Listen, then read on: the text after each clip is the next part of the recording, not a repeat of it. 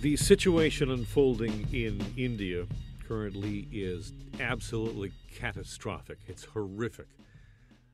India reporting another 323,000 plus infections today, and about 115 people are dying of COVID 19 every single hour. Here is respirologist Dr. Lance Pinto from India saying the country was taken by surprise by just the sheer scale of this latest surge? I think nobody anticipated the scale or the magnitude of uh, what we are facing right now. I think all of us uh, got a little complacent based on the fact that the numbers uh, reduced to such low levels in the month of January that we thought that the worst was behind us. Doesn't that sort of ring a bell, obviously, on a much smaller scale for the province of Ontario and really the country of Canada, where we did believe that we had turned the corner and that the worst was behind us, only to see a surge? Here's Dr. Pinto again talking about the aid that India needs now. I think what we need are could be split into what we need immediately, and clearly what we need immediately is escalation in oxygen supplies, escalation in ventilators, bed availability to patients who desperately need it. And I think a lot has been done. I think there's a lot of aid coming in from countries across the world where we have oxygen tanks which are being sent to us. For example, the first shipment of medical aid has arrived from Britain, including 100 ventilators and 95 oxygen concentrators. France is sending breathing machines, ICU gear, oxygen as well. Here is Indian Dr. Gautam Singh saying that the supplies are desperately needed because the supplies that they have in India are running low. We have young patients who will die in a matter of two hours. I request you, please send oxygen to us. We need oxygen for our patients. Please send oxygen to us. An emotional plea from an Indian doctor there calling on the world to respond and help India. The Trudeau government has said that it will help, but at this point has not provided any specifics about aid. And this is not just about what is happening a world away. This has an enormous impact on us here in this country, not only because there's an impact on uh, vaccine exports from India, but we're talking about our friends, our neighbors, our co-workers, those of us that have family in India. There are so many of us being directly impacted. And Shri Paradkar is a columnist with the Toronto Star, has a, a really interesting and moving piece today about how this is impacting Canadians and joins me on the line. Shri, tell me about some of the Indo Canadians that you've spoken to. Um, start, Alan, by saying that there is no one I have spoken to that has not been impacted. There is nobody that I know that doesn't know somebody who has either died of COVID or is struggling with it. Um, and so it's it's very dire. Those numbers that we spoke about, you know, you talked about earlier in the show, you know, 350,000 cases. Those are vastly undercounted. That's there's at least by conservative estimates, it's at least 10 times undercounted. So we're talking about you know three and a half million cases per day, not three, uh, not 350,000 cases. And in terms of death, it is impossible to estimate what kind of deaths um, there are. I just um, I have you know cousins who are doctors. I just got off the phone from a family member in India who was saying uh, that you know there are there are sometimes you have to have in many hospitals, government public hospitals, you have to they're so overcrowded that you have to show a COVID positive certificate before they can let you in, and not and there are so few labs. Um, there are some fly-by-night operators. There is this new mutant of COVID that doesn't um, automatically and always show up on the uh, the nasal swab test. Um, there is also the problem that after seven days, it doesn't show up in that test. So you have severe symptoms, but that's not the test that's going to show it. Sometimes you need a CT scan. So there are a lot of people with COVID who are not able to get admission into hospitals. And when they are dying, whether at home, sometimes on streets, they're not counted as COVID deaths.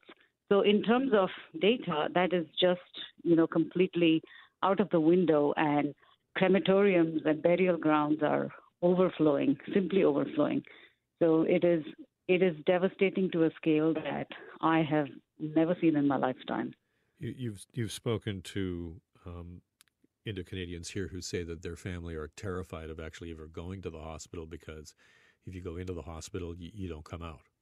You're not. Yeah, I spoke to a um, yeah a McGill epidemiologist who was talking about her family, and she was she's a physician, and she was trying to tell them. She said, "Hey, all of these symptoms are COVID, and you need to go." You know, her mother was hyperventilating.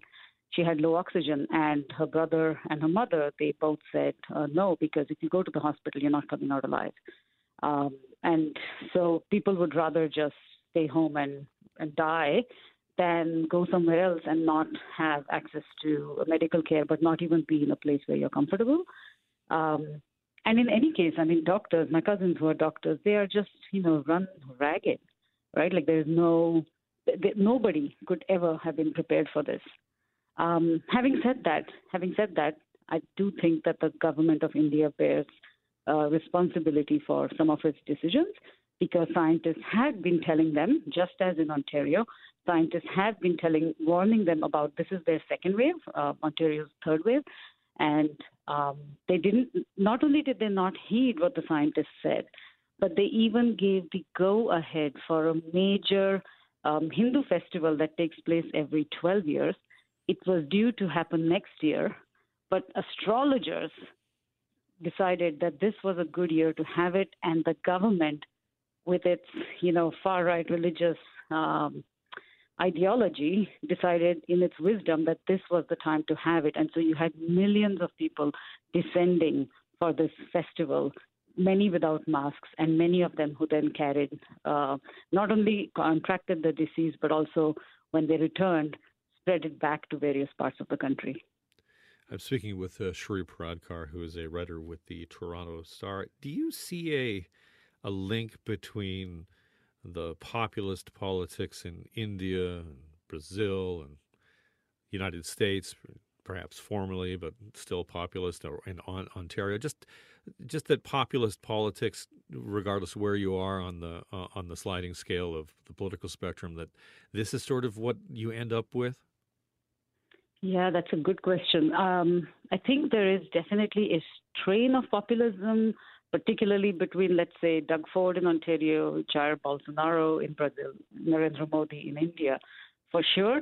But there is also the alignment with power, the alignment with who whom do you need to keep happy. And in all of these cases, the people that you need to keep happy are the people with deep pockets. Whether it's you know why you won't give sick you know paid sick leave, whether it is um, you know why you won't shut down certain workplaces, uh, whether it is you know that you will allow election rallies to still continue. Um, and in the case of Modi, just like Trump, even his photo appearing in people's vaccination certificates, and sometimes this is unverified, but I saw something on social media that there was a death certificate with his with his photo on it because he's campaigning. Um, so, so you know, there is a whole cult of um, personality that is being developed in very dangerous ways, in very irresponsible ways, that don't actually do right by the very people who vote for them. Hmm. It is um, so concerning, Shri, and um, thank you for bringing some of the stories uh, to us, and I appreciate that very much.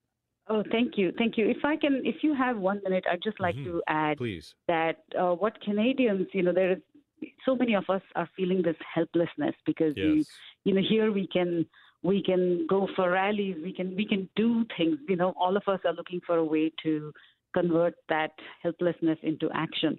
And there are ways to donate. I would suggest trying. Um, uh, there's a, web, a new website called in, IndiaCovidSOS.org. Uh, there is the Khalsa Aid. There is SEWA, S-E-W-A, Canada. And a lot of them are looking at community groups on the ground uh, who are getting oxygen, who are getting, uh, you know, sanitary pads for women who run out. They're getting, they're doing all sorts of on the ground work that is really required. And the second thing I would suggest is we need to take a page from our um, American neighbors and move the government. You know, America had this, um, they had a ban on exporting uh, vaccine materials, um, and then Americans moved the government, and on Saturday, on Sunday, sorry, Biden announced that they would be um, taking withdrawing that ban. Similarly, we do need to put pressure on Canada to stop blocking a proposal to waive patents that would allow poor countries to make vaccines. Now, India is um, this is this is not just for India. This is for for our global health. Mm-hmm. But in the case of India, we could ask the prime minister to please. We have all this huge backlog of orders that are coming from India to please divert them back into India because so many, a huge chunk of the vaccines that are manufactured in India are not going to its own population, it's coming abroad. Thank you, Shri. I appreciate that. Okay, thank you for having me. That is Shri Paradkar, who is a Toronto Star uh, opinion writer.